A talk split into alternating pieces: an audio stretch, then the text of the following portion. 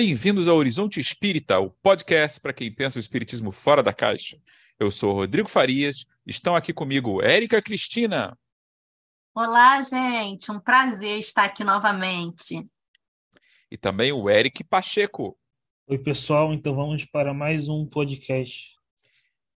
Bem, hoje teremos um episódio um pouquinho diferente dos últimos e vou começar com a citação de um pastor americano do início do século XX, Henry Emerson Fosdick, que escreveu num livrinho muito bom chamado O Sentido da Fé, que ele diz o seguinte: O homem não pode viver sem a fé, porque lida não somente com o passado que pode conhecer e um presente que pode ver, mas também com o futuro em cujas possibilidades ele tem que acreditar. Um homem não pode evitar olhar à frente enquanto vive sua vida, da mesma forma como não pode evitá-lo ao lançar seu barco ao mar. Em um caso, como no outro, a sua direção é determinada pelo que ele pensa estar à sua frente. No Espiritismo, e não só nele, fala-se muito de fé, em especial da fé raciocinada. Mas o que exatamente seria ela? Uma mera aceitação de crenças específicas? Uma qualidade do espírito? Esse não é um assunto em que haja propriamente especialistas para entrevistar. Então nós, da equipe do Horizonte Espírita, decidimos fazer um episódio à moda antiga, batendo um papo mais livre entre nós sobre como entendemos a fé à luz de nossas próprias leituras e reflexões. Ao fim, queridos ouvintes, esperamos ter provocado vocês a tecerem suas próprias reflexões sobre o tema. E se quiserem compartilhá-las conosco, fiquem à vontade para nos escrever nos contatos que daremos ao final do episódio. Vamos lá, gente. Quem quer começar? Então, uh... então eu posso começar falando. Acho que eu vou me basear em Kardec. Eu acho que o texto principal sobre isso é do Evangelho segundo o Espiritismo, a fé transporta montanhas. Não é? Que Kardec pega a passagem de São Mateus que fala, não é? é que usa essa metáfora, né? Do, do, do, transpor montanhas. Né? E ele começa dizendo né, que a fé pode ser entendida no sentido da confiança ah, nas próprias forças que o homem tem. Né? E também na confiança de realização. Então, nesse sentido, a fé seria algo que um ateu poderia ter, né? A fé nesse sentido da confiança, né? Mas normalmente a gente tem a fé no sentido de uma crença, né? Em algo uh, espiritual, enfim. E lá Kardec introduz o conceito de fé raciocinada, né?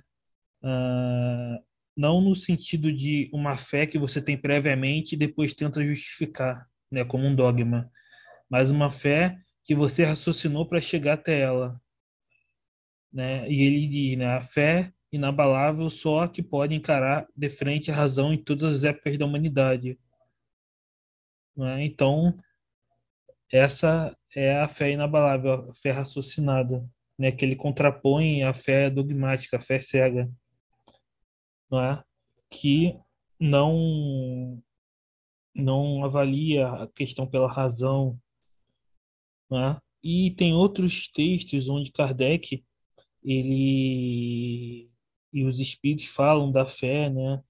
Ah, na revista Espírita, por exemplo, de 1851, de abril, ele fala, tem um texto que cita a concordância da fé e da razão, né? E em outros textos, né? Mas essa tentativa né, de colocar uma fé raciocinada me parece que já vem desde da, da filosofia, né? o próprio na, na patrística, Santo Agostinho tentava conciliar fé e razão se baseando em Platão, né? Depois na escolástica Tomás de Aquino com Aristóteles, né? Então eles se baseavam nas filosofias gregas para tentar fazer essa ponte entre fé e razão, né, que é bem interessante.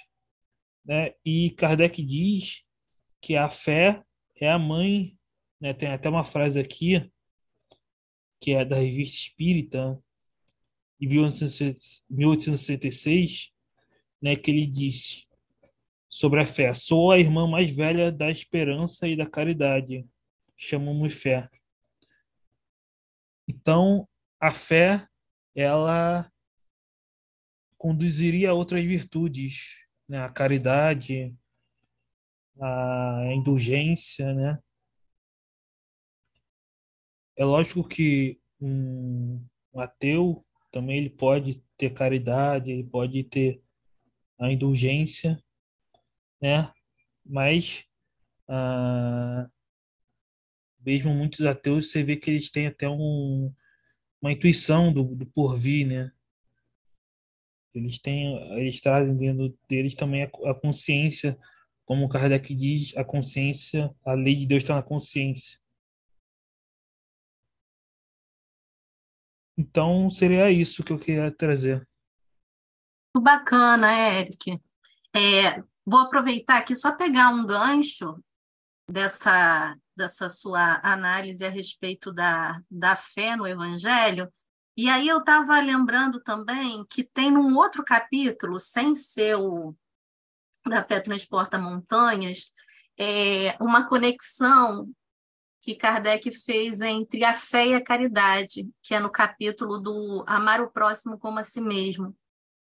E lá, né, o codificador ele deixa bem claro que a fé é a única né, é, sustentação para que a gente consiga vencer os desafios da vida e que a caridade ela é impossível se não tiver fé. Então, é, os mártires, né, desde a época lá do, do cristianismo primitivo, quando iam ao circo, eles estavam né, munidos dessa fé. Muitas vezes a gente é, consegue é, manter, digamos assim, um funcionamento social, porque de alguma forma a gente acredita que algo que foi acordado vai ser mantido. Então, é uma fé, né, na verdade, porque você acredita, às vezes, em coisas que você ainda não vê. E não sei se vou pegar já um gancho aqui e trazer um pouquinho é, uma uma ampliação, foi a maneira como eu vi, desse assunto no livro Pensamento e Vida, Chico Xavier, né, a psicografia é, pelo, por Emmanuel, que ele, na minha concepção, ele amplia um pouco mais essa visão de fé. Ele faz uma relação né, também entre o bem e a fé. Ele diz que para que a gente consiga né, é, buscar para que a gente consiga concretizar o bem em nós, precisamos, né, como um elemento indispensável essa fé, essa perseverança, né, constante. E, e ele frisa também nesse texto que não é possível a gente plasmar nenhum tipo de realização sem que a gente tenha essa atitude, né, positiva de confiança. E isso acaba fazendo muito conexão até com o que você acabou de falar, né? Que é a, quando você traz né, esse conceito da fé humana e da fé divina.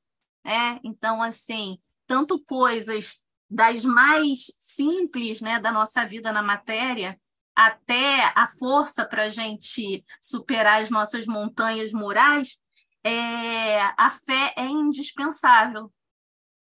Então, se a gente não acredita, não é possível, a gente se enfraquece, né? Porque fé né, tem muito a ver, né, como o Evangelho também traz para a gente, com a vontade de querer. A gente precisa querer. Falando da potência da alma, né, que é a vontade, que a vontade impulsiona a gente a querer, né, encontrar, perseverar, enfim. Então, eu, eu acho isso muito bacana, isso é reforçado né, no, nesse livro Pensamento e Vida. E a noção que eu falei para vocês, que eu achei interessante, de uma definição de fé mais ampliada nesse livro, é porque é, é, nesse, tem um texto lá que se chama Fé. No, é porque eu não sei se todos né, aí que vão estar ouvindo, os nossos ouvintes, e vocês, se vocês já tiveram oportunidade de de ler essa obra, né? Mas o pensamento e vida é uma cartilha que é usada na espiritualidade para poder é, preparar é, aquelas pessoas que vão reencarnar, ter novas oportunidades de retorno, né? A carne. Então, eles passam por um preparo.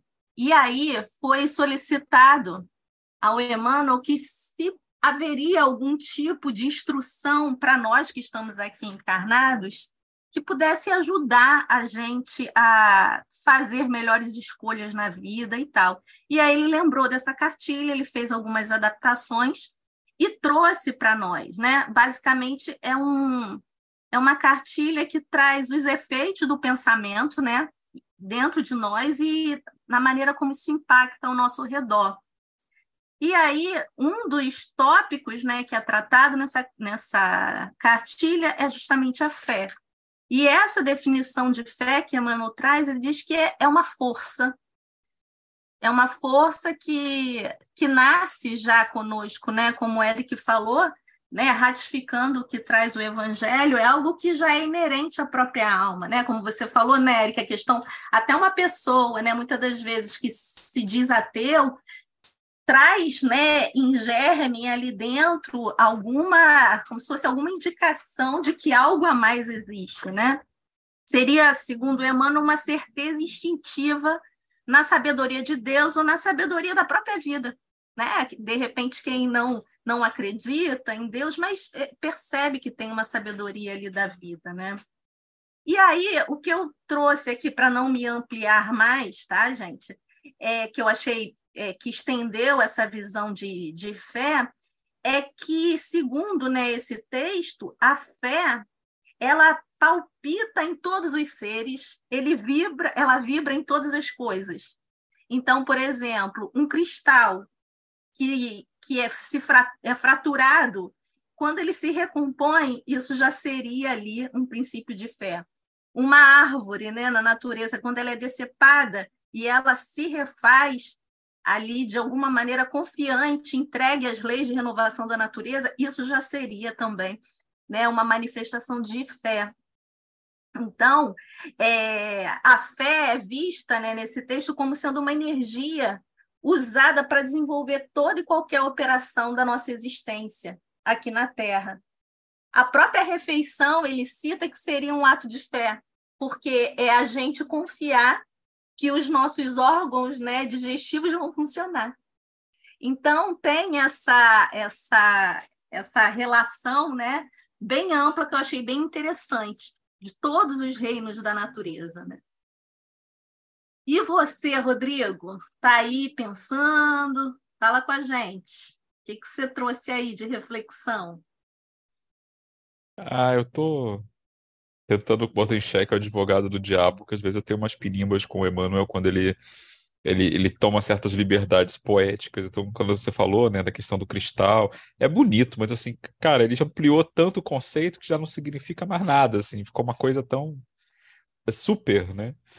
Tão abrangente e e assim, eu, eu sempre me bati um pouco com essa questão do conceito de fé, porque eu, eu tenho a a impressão de que, na verdade, quando a gente fala de fé, a gente fala de muitas coisas diferentes, né? E acho que é o, é o caso aí, quando ele acrescenta mais algumas. Tem a fé da convicção, né, que eu acho que é o sentido maior do que o, o Eric estava falando. Tem a, a, fé intuitiva, né? Um tipo uma é isso que você falou, eu entendo como assim uma uma confiança intuitiva, né, de que há um amanhã, quer dizer que você vai continuar existindo.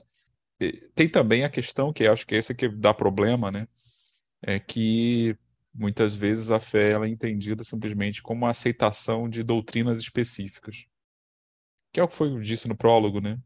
E aí, uh, para usar uma expressão bem popular, a porca torce pra caramba o rabo, porque existe essa, esse otimismo intrínseco, né, de você, acho que era isso que o Emmanuel quis dizer quando ele falou do cristal, da alimentação, né, esse otimismo de que as coisas de alguma forma vão dar certo, as coisas que está aplicando, mesmo que inconsciente, mas que é meio inescapável e, e tem essa coisa de você. Eu vejo muito, né? Eu gosto de. Por interesse acadêmico, ultimamente tenho acompanhado muito teólogos protestantes, católicos, Mas protestantes são mais fáceis de encontrar por alguma razão. Deve ter algum viés de seleção meu. Mas gente ficou discutindo várias questões lá de, de visão do cristianismo tradicional. E às vezes é, eu, eu me pego nisso, vendo como às vezes as pessoas elas, elas entendem fé no sentido de fé correta. E como isso gera briga, né? E às vezes gera problemas, às vezes são coisas que são tão simples. Não, por exemplo, quando o Eric leu, né, mas agora há pouco, a questão do, da, da fé ser essencial para a caridade, eu fiquei aqui pensando, eu acho que eu discordo disso pra caramba, né? embora esteja lá no Evangelho, né? porque, de novo, dependendo de como você define a fé, eu não acho que você precisa ter convicção de nada para fazer um ato de caridade, é, é uma coisa meio faz parte da nossa natureza, até instintiva. A gente até sufoca isso, né? É, alguém estava me contando esses dias da questão da, é, de que crianças, por exemplo, crianças pequenas, que se, por exemplo, digamos, você está perto de uma criança e às vezes ela está vendo que você está fazendo alguma coisa, alguma coisa se deixa cair no chão, um grande número delas espontaneamente vai lá e te ajuda. Existe uma, um, uma vontade de, de ajudar de alguma forma, de cooperar que não depende de nenhuma convicção intelectual, né? É simplesmente um, é um impulso mesmo. E, e, eu acho que isso não tem nada a ver com convicções intelectuais e tal. As convicções podem atrapalhar, né? Eu, eu, vejo alguém deixou cair alguma coisa, mas a pessoa é da outra seita, da outra tribo, da outra torcida organizada, então eu posso, pode ser que isso me convença a não ajudar. Mas eu acho que o primeiro impulso a gente tem mesmo, é íncito. Se for nesse sentido do instinto, né, é, aí sim eu concordaria com Emmanuel, né? E é uma predisposição para um tipo de bem, de alguma forma. E isso é, isso é interessante, eu acho bacana. Mas, ao mesmo tempo, eu também me, me pergunto, né? Eu estava lendo eh, num outro livro, de quem era? Ah, é de um, de um teólogo e um estudioso chamado John Hick. Faleceu em 2012. Ele é bem famoso, assim, entre quem estuda religião, né? Ciências da religião. Estava lendo um livrinho dele chamado Entre Fé e Dúvida, Between Faith and Doubt.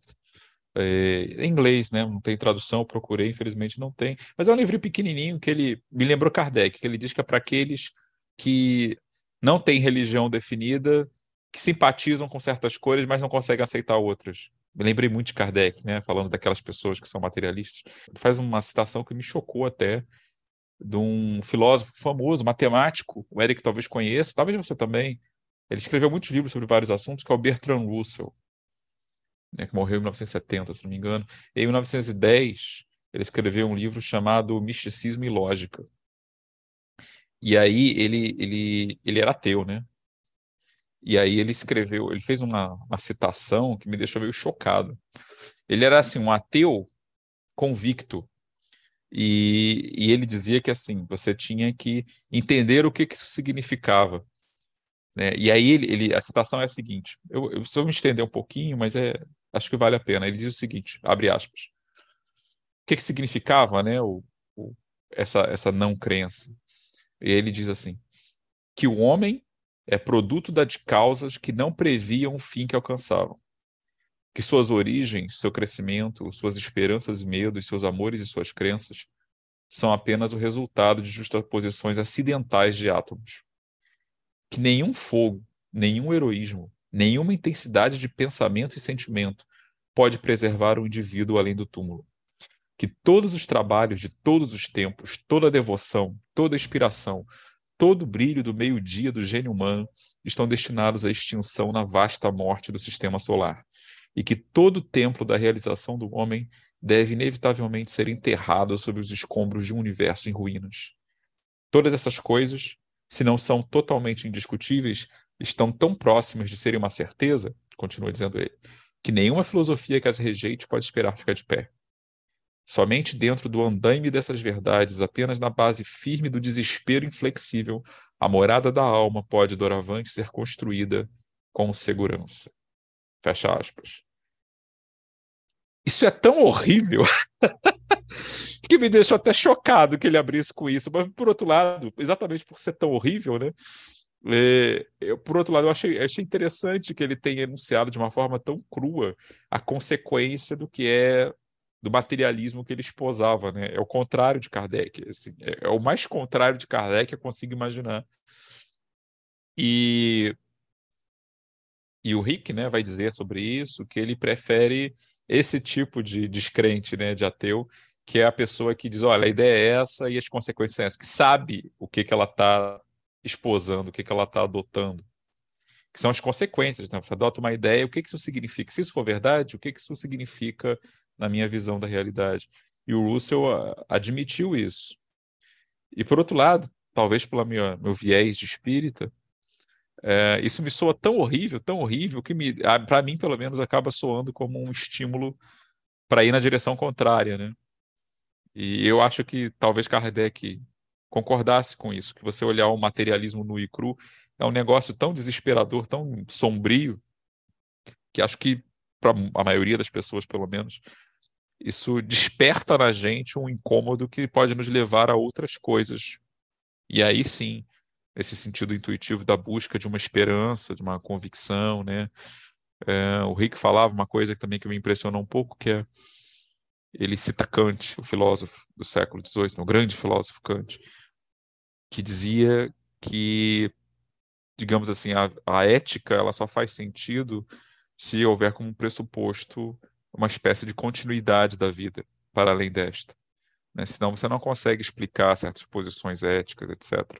Eu não sou nenhum expert em Kant, né? É, recebi essa informação de segunda mão, mas isso me, me faz o que pensar, acho que bate um pouco com o que vocês estão dizendo, né? É, é, com essa esperança, às vezes inconsciente, mas que está lá, que dá sentido a uma ação. É, e agora eu percebo que, na verdade, são coisas bem contraditórias, que eu comecei contestando e voltei ao mesmo ponto que você, citando Emmanuel, Érica, é, trouxe, né? Essa coisa da intuição, né? da, da esperança, mesmo que ela não está articulada. Enfim, é, é, um assunto complexo. Eu sempre, eu sempre me vejo dando voltas e cabeçadas quando eu lido com isso. É, até porque uh, a, uma das bases, as leituras de fé que o Espiritismo faz, que eu acho que é uma das mais instigantes, é a ideia de que, em tese, né, você nem precisaria tanto ter fé, porque a sobrevivência da alma, essas coisas, você poderiam ser demonstradas de forma positiva, né, concreta, é, que todo mundo pudesse ver de alguma forma. Obviamente não foi o que aconteceu, pelo menos para a maioria das pessoas, mas ainda é uma, uma possibilidade que eu acho interessante, né, você demonstrar certas é, concepções espirituais de tal maneira que mesmo o mais aguerrido dos céticos conseguisse dizer, não, aí tem alguma coisa. Ainda não chegamos nesse ponto, né? Apesar dos esforços aí da ciência, aqui e ali. Tem algumas coisas que são muito promissoras, mas a gente ainda não chegou num consenso universal, né? Que todo mundo aceite, que era, na verdade, o grande sonho, né? Do, do Kardec, dos espiritualistas lá atrás, no século XIX, provar para todo mundo para que você não precisasse mais pedir a fé tradicional, né? Você simplesmente pudesse mostrar, ó, tá aqui, com a mesma com a mesma certeza com que você demonstra o movimento dos planetas ou um fenômeno humano. Enfim, tô devagando, gente. Desculpa, essas coisas me deixam reflexivo. Imagina, bem, bem válida isso, as reflexões. E agora eu fiquei pensando, sabe, Rodrigo, em, em torno das coisas que você falou, e aí eu penso o seguinte, né, nesse último aspecto que você trouxe, né, que muitas das vezes o fato da gente ver essa, essa maneira né, que o Emmanuel traz no livro, talvez seja uma forma até didática de tentar partir do concreto para algo que é menos palpável. Porque a gente entender a fé né, em, em coisas mais visíveis é, não estou dizendo a fé é, já elaborada por um espírito já que, que né, já habitou um corpo carnal. Não, mas a gente sabe que a criação divina ela não se inicia com o homem. E que tudo que nós temos hoje de conquista, tanto do ponto de vista moral, intelectual, de certa forma, foi sendo apreendido ao longo dos diversos reinos né, que a, nós, como princípio né, lá da criação, fomos passando até chegar, virar princípio inteligente e até virar onde a gente está hoje. Então, assim, eu acredito que da mesma maneira que a gente foi, aí é uma opinião, lógico, né? Uma visão, da mesma maneira que a gente foi aprendendo, né, nos diversos reinos, a é, habitar um corpo mais compacto, a ter uma sensibilidade, por exemplo, no reino vegetal maior, a desenvolver os instintos, né, estagiando lá no, no, no reino é, animal e por aí vai, eu acredito também que que toda a criação divina, de alguma maneira, ela tem ali em germe, sim, não a fé elaborada, né, dessa maneira como a gente está hoje, tem possibilidade de exercitar, mas algum princípio ali. Que nós somos herdeiros de nós mesmos muito antes de sermos homens, espíritos, então, assim, é, eu vejo que seria uma possibilidade, sim, a gente, ao observar a natureza, por exemplo, a gente vê ali, claro, sem a, a eles fazem né, algo como se fosse algo orquestrado mesmo por uma força maior sem o raciocínio. Sabemos disso. Os diversos reinos, mas ali existe uma lição, e aí pode ser poética, você falou que é algo que te incomoda um pouco na linguagem do, do Emmanuel, e eu adoro, na verdade, a linguagem poética, você sabe disso, né, Rodrigo? E eu acho que isso enriquece a nossa visão, porque são perspectivas diferentes para a gente ver uma mesma coisa. Você vê que, como você falou, ainda que você começou rebatendo nessa né, ideia e no final você caiu na mesma coisa porque, no fundo, né, a gente está falando de diferentes caminhos para chegar no mesmo ponto. Com certeza existem espíritos, almas que vão ser mais sensíveis a esse tipo de explicação. Outros vão precisar de coisas mais, né, de repente, factuais, complexas. Quer dizer, tem metodologia para todos os gostos né? Então eu acho que eu acho que é algo que contribui sim, é uma outra perspectiva e eu acho que de um de um mesmo assunto, mas por um ângulo diferente. E outra coisa que eu pensei aqui, esse esse da onde viria, né, essa esse que no nesse texto que eu citei do Evangelho, que está lá no é, Fé e a Caridade, Aí eu acho que a gente precisa também fazer um recorte, como você falou, a questão conceitual do que, que a gente está falando, que fé é essa e que caridade é essa, né? Então a gente precisa colocar parâmetros também para isso, que às vezes a gente está é, partindo de pressupostos diferentes. Então, assim, partindo da ideia, eu estou me baseando aqui, essa mensagem foi extraída do Evangelho segundo o Espiritismo. Então, fé nessa mensagem, ela é tida como dois pontos principais: sentimento inato do homem, que foi um ponto que o Eric trouxe para a gente, né? E que Emmanuel reforça, que é algo que está em nós, na sua destinação futura. Esse é o primeiro ponto nesse texto, tá? E a, o segundo ponto é a consciência das faculdades, né, que, que esse homem tem, né, que foram colocadas nele e que ele, por vontade própria, ativa, deve fazer desenvolver. Então, aí seria o papel né, dessa vontade firme né, que a gente tinha falado lá no início, quando eu falei a respeito da, de Leon Denis, né, a vontade como sendo a potência da alma, porque ela vai ativar algo que nem sempre está desenvolvido ainda em nós. E, então, essa, esses dois pontos seriam né, os pontos que são destacados nesse, nesse item, né? Fé e a caridade. E a caridade né, é a caridade segundo Jesus, porque senão a gente vai trabalhar também com um conceito muito grande de caridade.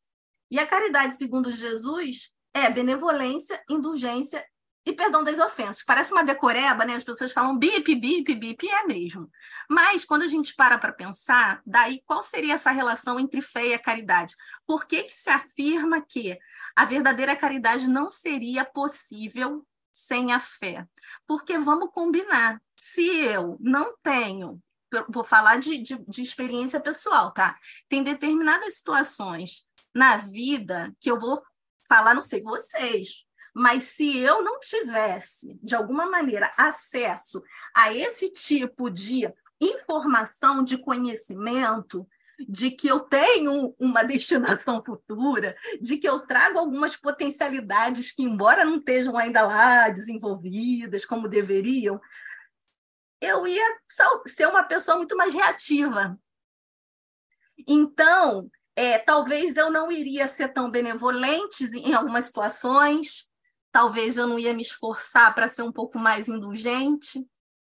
E que dirá perdoar a ofensa? Se eu ficasse no terra a terra, né, eu, se eu não levasse em consideração que eu tenho uma destinação futura, isso está relacionado à fé, segundo o Evangelho, e se eu não acreditasse que eu trago potencialidades porque sou filha de Deus, ainda que eu tenha as minhas dificuldades, eu posso, através da vontade ativa, do esforço, desenvolver em mim um pouco mais de compreensão, um pouco mais de paciência, um pouco mais de empatia.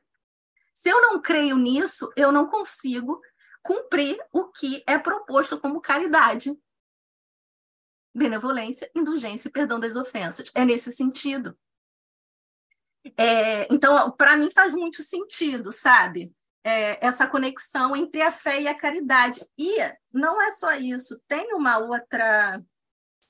É, assim, é, tem o, o, no próprio capítulo né, do que o Eric que trouxe para gente, da fé transporta as montanhas, o item 11, que eu estou aqui com o Evangelho, fui colar aqui, tem a parte dos instruções dos espíritos, que aqui é, é exatamente o José, espírito protetor, que traz, que a fé é a mãe da esperança da caridade.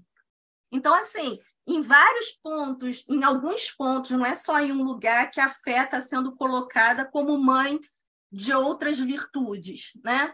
É, é mais de um ponto, é mais de um ponto, né? Então, isso vem confirmar a esperança e a caridade são consequências da fé. Isso é uma parte literal aqui desse trecho.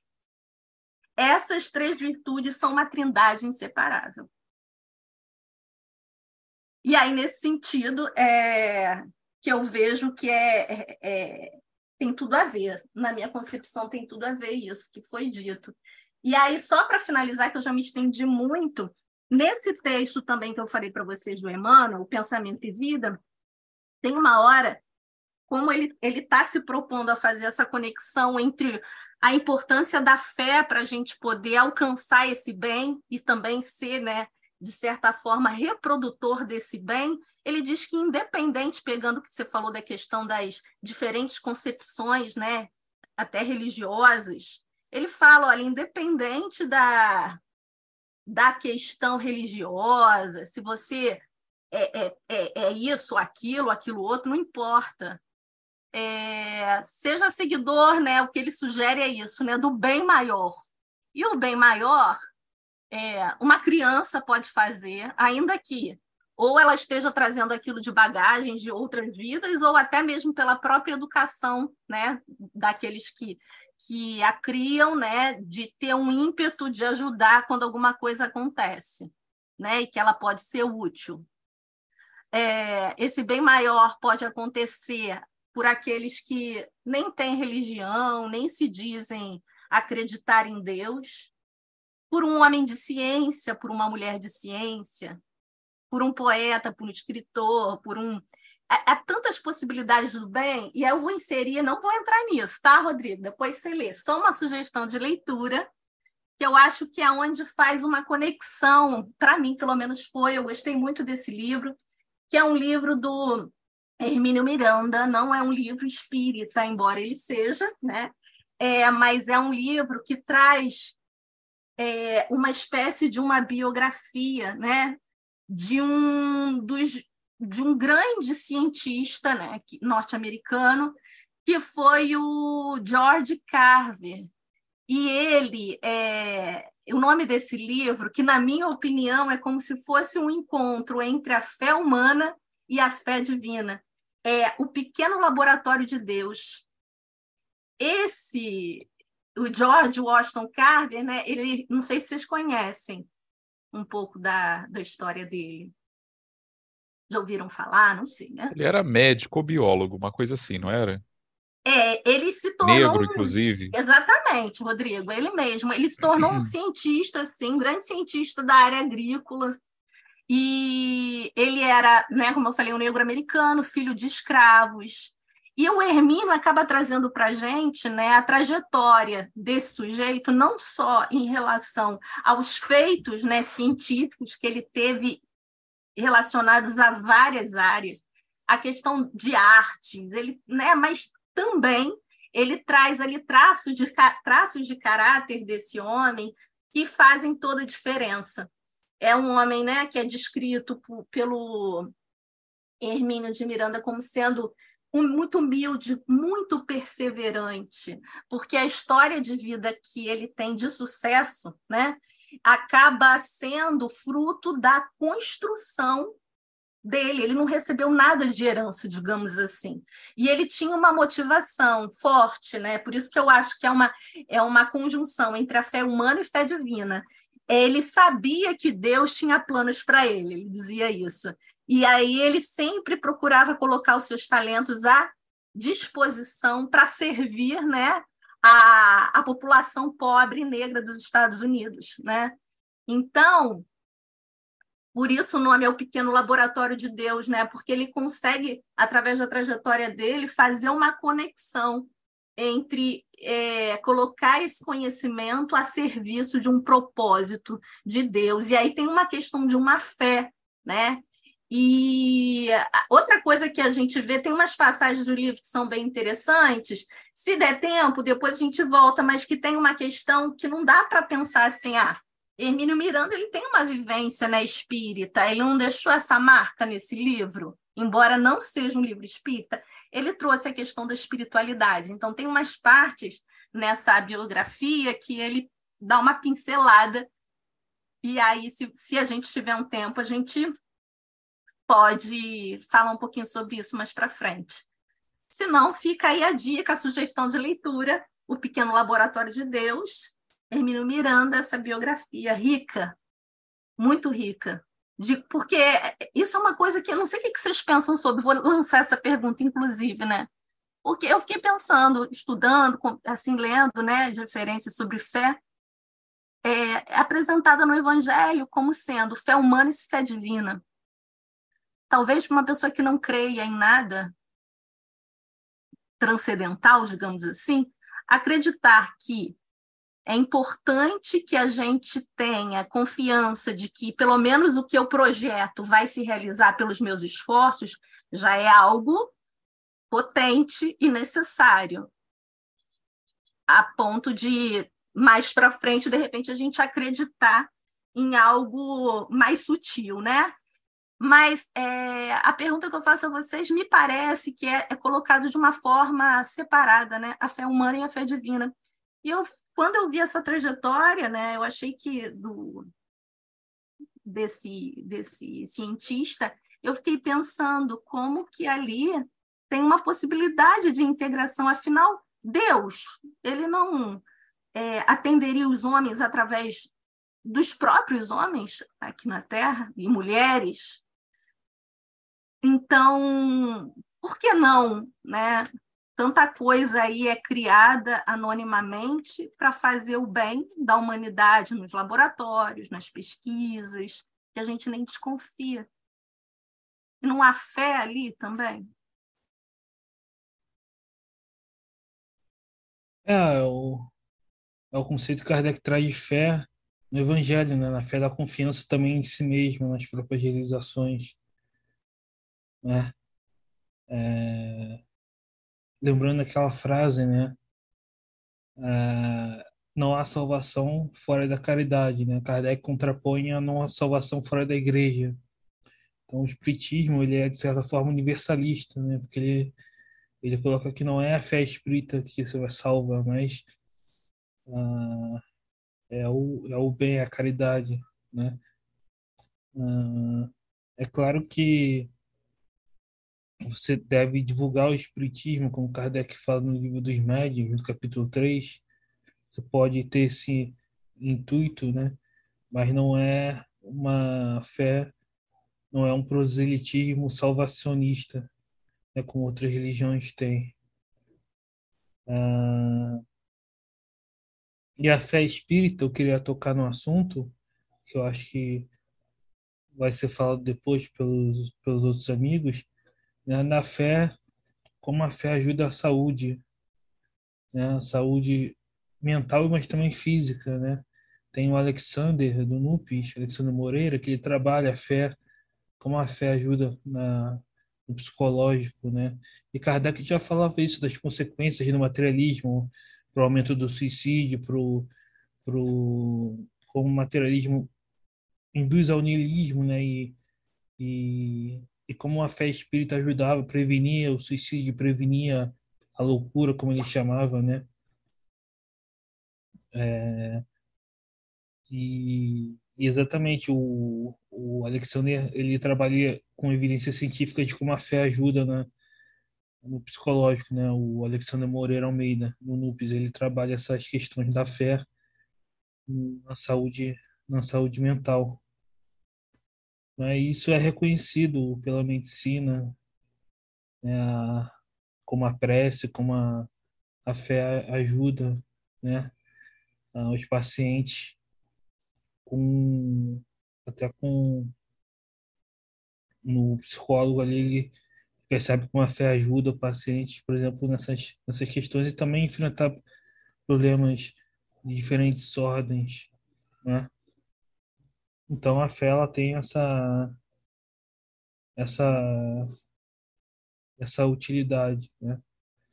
É claro que tem um tem um um filósofo, né? Que o André Comte Ponville, não sei se vocês conhecem, André Comte Ponville, ele tem um livro chamado Espírito do Ateísmo, né? Que ele fala de uma espiritualidade ateia, né? Mas o, o próprio Kardec ele coloca dois tipos de ateus, né? Um, o ateu sistemático e aquele ateu por falta de algo algo melhor, né? Que ele só conheceu as religiões dogmáticas, né? Ah, e eu acho que muitos se encontram nisso, né? Se conhecessem o espiritismo, realmente deixariam o ateísmo, né? se conhecessem o real espiritismo. Enfim, a fé espírita ela é especial porque é diferente de uma fé dogmática, ela traz a comprovação né, da sobrevivência da alma. Então, ela traz essa base científica que demonstra né, a sobrevivência e, e por isso que o espiritismo é o maior é o maior inimigo do materialismo, como Kardec diz. O espiritismo veio acabar com o materialismo, dar essa base de crença né, racional. Aproveitando o gancho, né, o Alexander Moreira Almeida, que eu tive o prazer de entrevistar, entrevistar não, mediar um papo, né, que ele foi mais uma palestra no canal do Lepid no Oeste, né, quem for lá no YouTube, Lepid no Oeste, primeiro encontro no Oeste, digitar lá no YouTube, vai achar, a gente entrevistou ele no dia último 30 de março de 2023, foi um papo bem interessante, ele traduziu agora um livrinho uh, com outros dois autores chamado A Ciência da Vida Após a Morte, né, que foi publicada por uma editora acadêmica importante lá fora, Springer, e basicamente resume, né, é um livro realmente pequeno, mas tem menos de 100 páginas, falando né, dos últimos estudos sobre possibilidade de sobrevivência, da consciência humana, etc. Então isso vai muito no espírito do que você está falando sobre a, maneira como o espiritismo procurava demonstrar, né, não apenas demonstrar mesmo, né, de uma forma dentro dos parâmetros do que seria a ciência da época, demonstrar a existência do espírito e todas essas coisas. É, como historiador, eu só tenho que contestar o sentido de que eu não acho que essa demonstração foi feita de verdade. Eu não sei, de forma muito pontual, mas assim, a gente ainda está, na verdade, operando dentro da categoria da fé religiosa tradicional. A maioria dos espíritas nunca viu um espírito provavelmente não tem, nem querendo, tem chance de assistir a sessões mediúnicas, porque elas não são abertas. E, e tem uma série de problemas que eu acho que a gente é, não honrou esse ideal lá dos pioneiros como Kardec, poderíamos melhorar, né? Tenho esperança de que melhoraremos nesse ponto. E, e talvez eu acho, minha aposta pessoal hoje é que, na verdade, já não tem mais nada a ver com o espiritismo. Assim, essa demonstração, quando se for feita, vai ser feita pela ciência mesmo, vai ser feita fora da gente. A gente chegou a inspirar a cultura popular, né? Com certas ideias que estão aí nos filmes, todo mundo, o mais materialista uh, dos seres humanos provavelmente cresce vendo filmes com conceitos espiritualistas aparecendo, pelo menos no nível do folclore, né? A coisa já está muito entranhada, mas eu acho que essa demonstração não vai ser feita pelo espiritismo como um movimento. Acho que a nossa chance passou. E, enfim, mas ainda é um dos meios possíveis, né? Por isso mesmo, eu ia até perguntar para vocês, assim, já que estamos falando de, desses diferentes sentidos e compreensões de fé, o que que fez vocês terem fé? Fé no sentido de aceitação, né? E convicção no espiritismo. Eu não sou muito de partir para autobiografia, não, mas eu acho que às vezes é útil. A gente está falando aqui de teorias, de formas de fé, falando disso na prática. Né? Como foi para vocês? Vou falar como foi para mim, assim, muito brevemente. É, desde criança eu me interessava por assuntos ditos misteriosos, discos voadores, fantasmas, etc. Ali o que me caísse nas mãos sobre isso. Lembro muito bem de que às vezes tinha alguma reportagem na TV e tal. E tive contato também com alguns livros que hoje eu não recomendaria, mas que na época eram tudo que eu tinha, né, da coisa de realismo fantástico, aquele pessoal que ficava especulando se tinha lemurianos ou atlantes dentro da Pedra da Gávea, né, esse nível de coisa meio arquivo X. E como eu era criança, não tinha senso crítico nenhum, eu absorvendo aquilo como se fosse verdade absoluta. Mas aquilo me predispôs, na verdade, a me, a, a me interessar por esses temas. E no comecinho da adolescência, é, eu encontrei um programa de rádio é, espiritual, espiritualista, né? Ramatizista, e foi por ali que eu ouvi falar do que, que era o espiritismo. Então as coisas se encaixaram muito bem, né? O espiritismo, digamos assim, ajudou a dar ordem na minha cabeça juvenil a conceitos que eu até conhecia, mas que ninguém nunca tinha amarrado numa doutrina coerente. Me deu um norte moral, então assim, não foi uma não foi uma persuasão apenas de ordem intelectual, né? E o que me faltava era a convivência com outros espíritos, porque isso eu levei muito tempo para ter. Né? Então, assim, a, o espiritismo para mim me soa muito como uma proposta de ver o mundo, e acho que é por isso que eu racionalizo muito a minha fé dentro do possível, né? Porque eu entrei em contato com ela desse jeito. Outras pessoas que se convertem, né, a outras religiões, às vezes eu, eu estudo um pouco isso, as pessoas falam sempre me passa a impressão de que doutrina é o que menos interessa, dependendo de qual agremiação religiosa você está se associando, a questão doutrinária me parece que em muitos casos tende a ser secundária. As pessoas se encantam pela comunidade, pela convivência, pela disciplina moral, né, pela, pelo senso de honestidade, pela esperança, enfim, por outros componentes também, a doutrina vai entrando a reboque.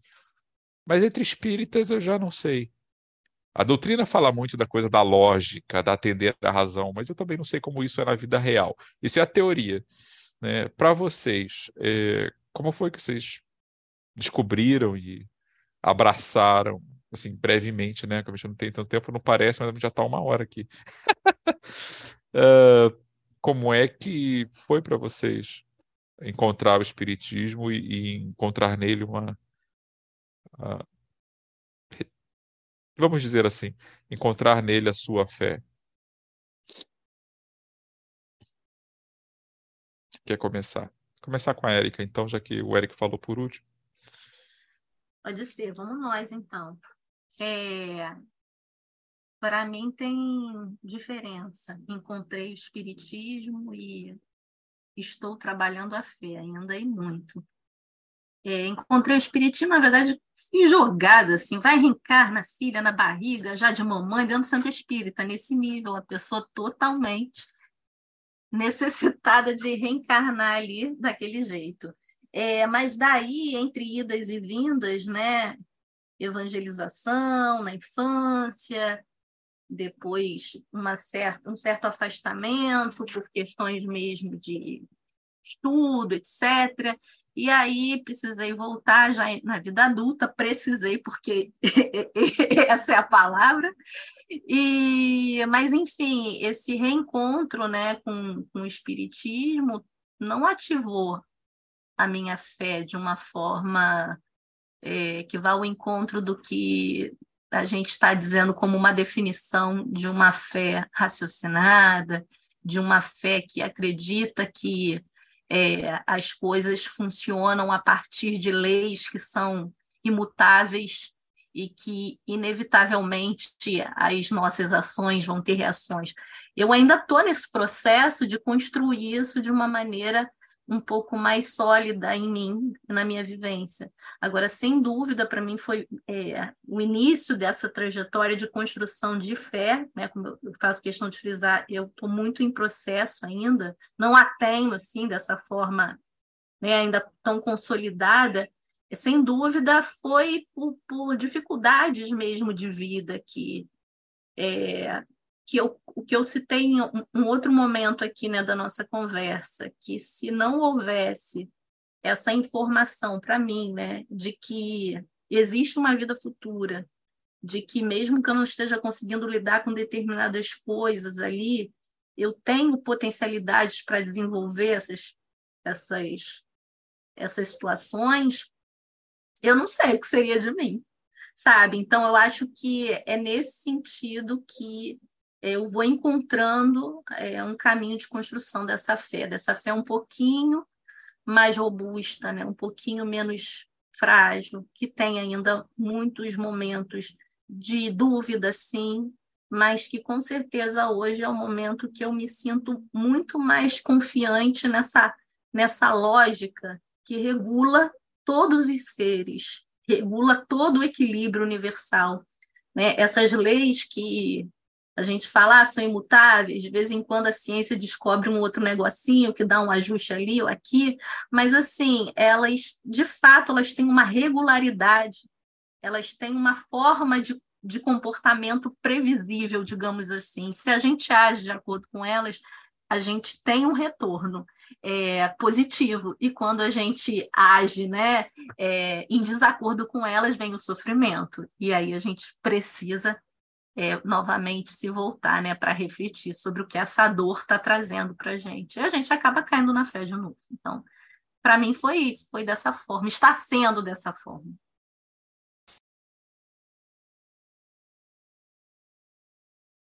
Eric? É, para mim, o que, o que me dá essa fé racional, né, é a lógica, mas Uh, hoje eu posso dizer que tenho certeza absoluta, uh, praticamente absoluta, de que existe né, algo além, né? Porque eu participo dos grupos de evocação, né? E quando você vê assim. Explica pra galera o que é um grupo de evocação, o pessoal não tomar um susto, achando que você está falando de pentagramas no chão, velas e demônios extradimensionais ou essas coisas. Não, é um grupo, é um grupo particular que a gente evoca os espíritos, né? E assim, é, falando até um relato pessoal, né? Eu eu tive uma, uma namorada que ela desencarnou, né? Foi um pouco antes de eu criar o canal. E aí quando quando você evoca a pessoa assim para um médium e o médium não sabe de nada, e, e aí o médium né, vem, começa a chorar e fala assim, ipsis, lit, ipsis literis, o que a pessoa falava, detalhes, nomes, é, coisas, coisas não, não são coisas que postam na rede social, são coisas que você conversava, sabe, no, no, informalmente com a pessoa, assim, né? Porque, ah, falar, falar, por exemplo, o nome completo você pode achar na internet e tal, mas coisas muito, muito que não estariam na internet, muito específicas, né? E, e quem faz evocação é, é muito fácil evocar um parente desencarnado e, e acontecer isso, né? É, e, e aí eu, eu fico triste que o movimento não tenha contato com evocação, porque é uma coisa que te dá uma, uma fé tão forte. Um médium falar uma coisa assim que o médium começar a falar, né, falar uma coisa que a pessoa ali praticamente, né? a, a médium tava na, a, eu tava tava na minha frente a médium e era como se eu estivesse falando com a com a Daniela, né, que era a, a menina. Ah, é, praticamente a pessoa ali. Aí, enfim, tu fala, não, não é possível que isso seja, sei lá. Como é que eu poderia explicar isso de outra forma? É, é, o médium pegou na minha cabeça as informações ah, telepaticamente, só se, só se apelar para isso, né? Mas. É uma explicação é. que serve para qualquer coisa, né? Assim, ela, é, ela também não é falseável. Você não, é, o padre Quevedo fazia isso. Tudo ele jogava para telepatia, tá? Demonstra telepatia, então. E ficavam elas por elas. É, pois é. Mas assim, se fosse. O próprio Kardec responde isso, né? Se fosse meramente telepatia, muitas vezes o. o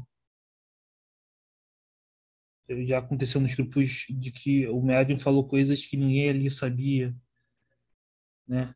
E só depois veio a se confirmar. Então, uh, aí a pessoa apela para um. Kardec falava que as pessoas apelavam para o médium que pegava do mundo todo, as informações do mundo todo. Né? A Kardec fala assim: né, a pessoa apela para qualquer explicação extraordinária, menos para a vida após a morte. Né? A pessoa apela para tudo, menos para. Enfim.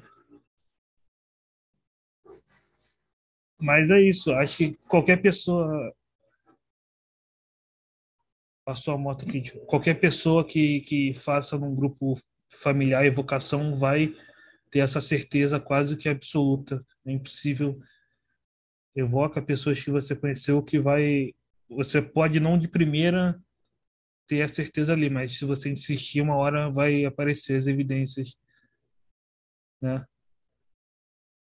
Aí teve outros casos, né? Por exemplo, por exemplo, eu teve um, um, uma pessoa que a gente evocou que o era um amigo de um amigo meu, né? E e aí esse, esse amigo tinha uma relação extraconjugal, né? E o meu amigo tinha descoberto isso no, mei, no mesmo dia. Né? E aí o, o, o médium vai lá e coloca isso na comunicação. Né? O, o cara lá pedindo desculpa para a esposa, né? E ninguém sabia disso direito. Então, enfim, é só, é só participando de grupos familiares para mim saber que é e evocando para perceber como que é é extraordinário assim que acontece. Acho que talvez por isso que o que tenha, tido tanto interesse em proibir a evocação, né? Porque não interessa a certos espíritos do mundo espiritual que as pessoas tenham essa certeza tão fácil, né, de acontecer assim. Você não precisa de nada, você só precisa de um médium, de evocar e pronto. Então, por isso que talvez proibir a evocação foi o um meio do, de certos grupos de espíritos de impedir que as pessoas tenham acesso a essa essa certeza inabalável. Né? Você está sugerindo que Emmanuel, por exemplo, os espíritos do Chico são agentes das trevas. Nossa! Mano, eu era obsessor de Chico, é, tá nessa linha. tem, uma, tem uma galera ortodoxa que defendia uma coisa assim, né? Uh, isso há muito tempo atrás, eu não sei se, se ainda tem. Acho simplesmente que as pessoas. Acho que dá para pensar em é opinião, um palpite meu, não tenho nenhuma autoridade nenhuma sobre isso, acho que ninguém é. Mas assim, dá para pensar talvez que as pessoas possam errar na dose até com boa intenção. E aí o espiritismo brasileiro é uma coisa muito complicada, né? A gente está aqui há 60 e tantos episódios discutindo basicamente aspectos dele. E, e tem coisas ali muito complicadas, assim. É, é, se a gente fosse se basear em Kardec só para entender o espiritismo brasileiro, a gente não entender nada e vice-versa. Enfim, não que Kardec não tivesse seus, suas limitações também, mas é, é fascinante quando você vê o, o conjunto da obra, né? Enfim, estou aqui divagando de novo. Bom, gente, então já estamos aqui, não parece, aqui no nosso tempo bruto pré-edição, já estamos há mais de uma hora eh, nessa conversa. Mas episódios de podcast, eh, infelizmente, eles têm que chegar ao final. Né? E aqui a gente tem mais ou menos uma ideia do tempo limite de cada episódio. Então eu vou voltar também à moda antiga e vou convidar aqui uh, cada um dos participantes a fazer suas considerações finais. Vou começar aqui com, já que ele foi o último a falar, vou começar com a Érica, depois passo para o Eric, e aí depois eu, até lá, eu consigo pensar em alguma consideração final, se eu chegar lá.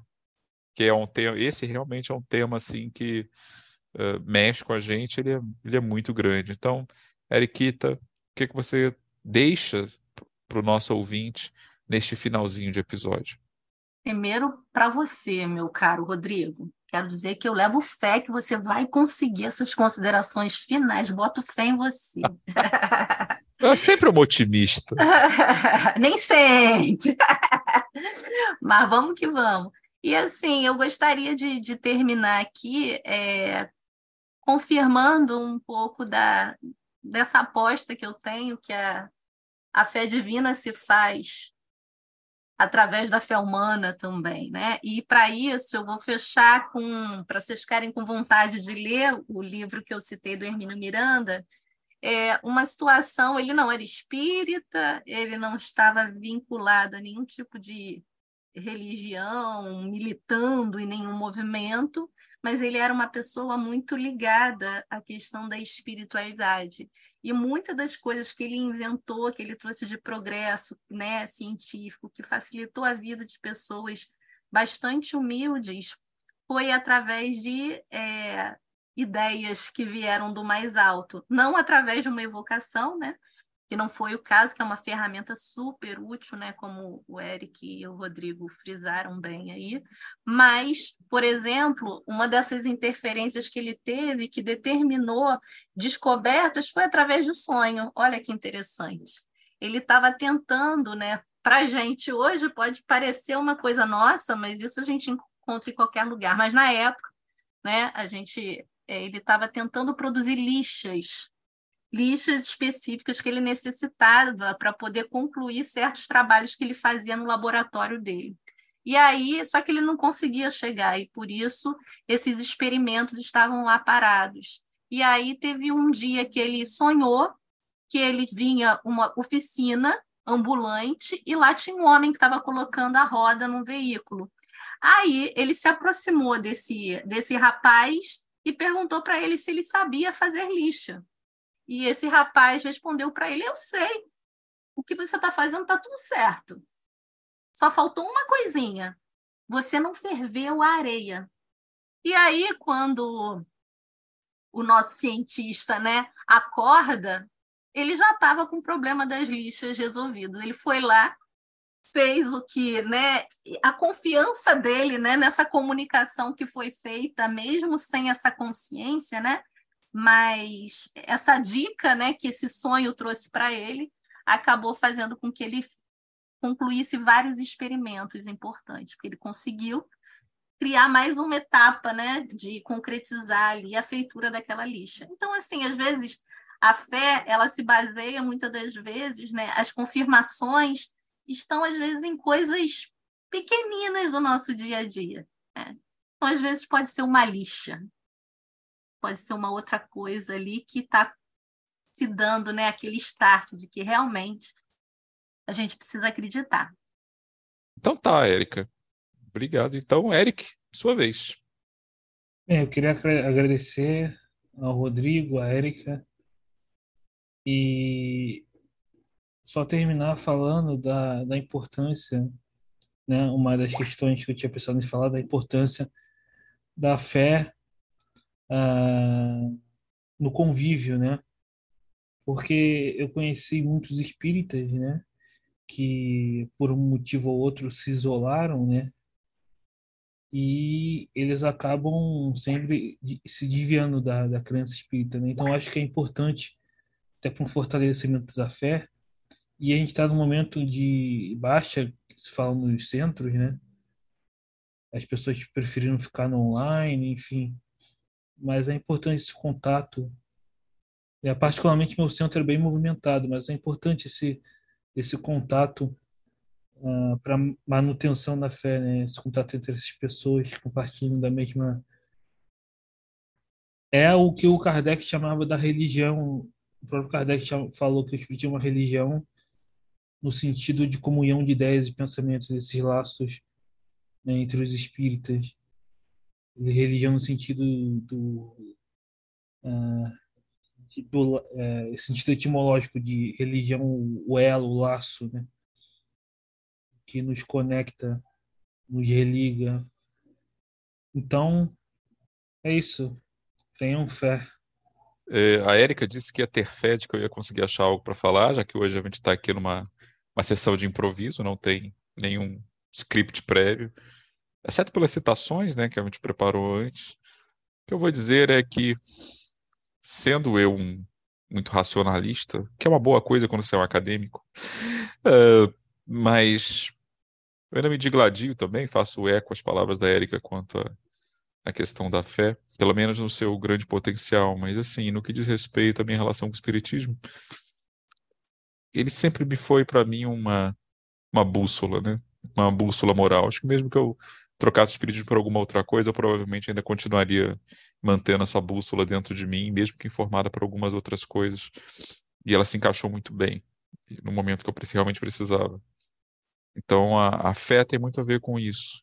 Mesmo que, obviamente, eu não fico é, não acho que seja muito relevante, pelo menos para mim não é, a minha vivência não é assim, de ficar debatendo sobre detalhes técnicos sobre o perispírito. É, eu acho uma grande perda de tempo, eu prefiro me apegar aos grandes princípios, às linhas gerais, e para seguir um pouco a, aquela linha que dizem, né, se não é vero, é bene trovato. Se o espiritismo não fosse verdade, né, ainda assim é, ele teria sido tremendamente útil para mim sei que sou muito pragmático, né? Mas eu hoje e hoje como o Eric também, né? Eu tive a, a tardia, mas certeira sorte de conseguir participar de, de trabalhos mediúnicos. E realmente eles têm esse efeito, e mim também tiveram esse efeito de te dar fortalecer aquilo que você já acreditava, né? E embora a minha experiência tenha sido diferente, não tenha sido tão pessoal, mas é, realmente torna dá sentido aquilo tudo que a gente muitas vezes lê só na teoria.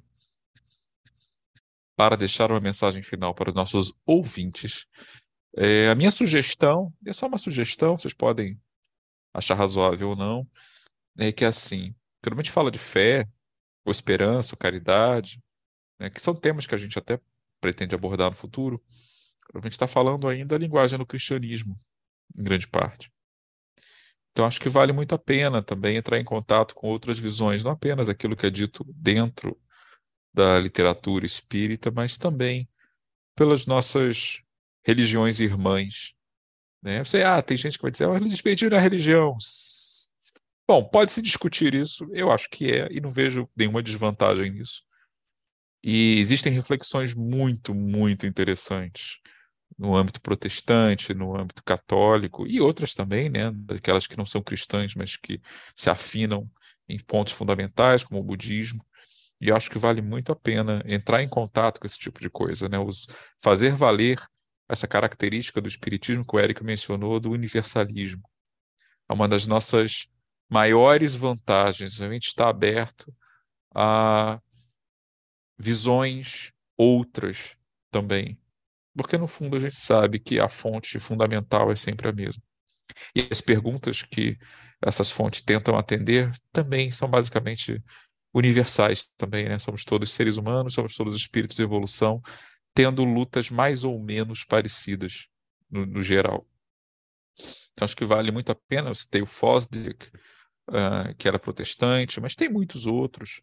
Né? Tem o Channing, no século XIX, de quem eu gosto muito. Tinha os transcendentalistas também, para citar só alguns que eu tenho conhecido mais recentemente.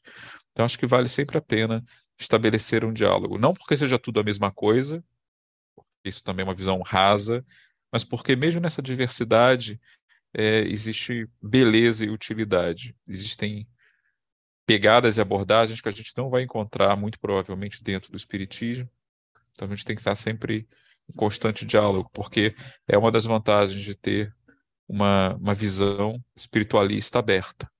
A gente tem o otimismo, a confiança, a fé de que, é, no geral, todos os caminhos levam a Deus. Então a gente está aberto a perceber insights diferentes, novas informações, novas abordagens, e acho que isso é, é o que torna a nossa doutrina extremamente humanista no melhor sentido, né? aberta às muitas expressões da espiritualidade humana. E é isso.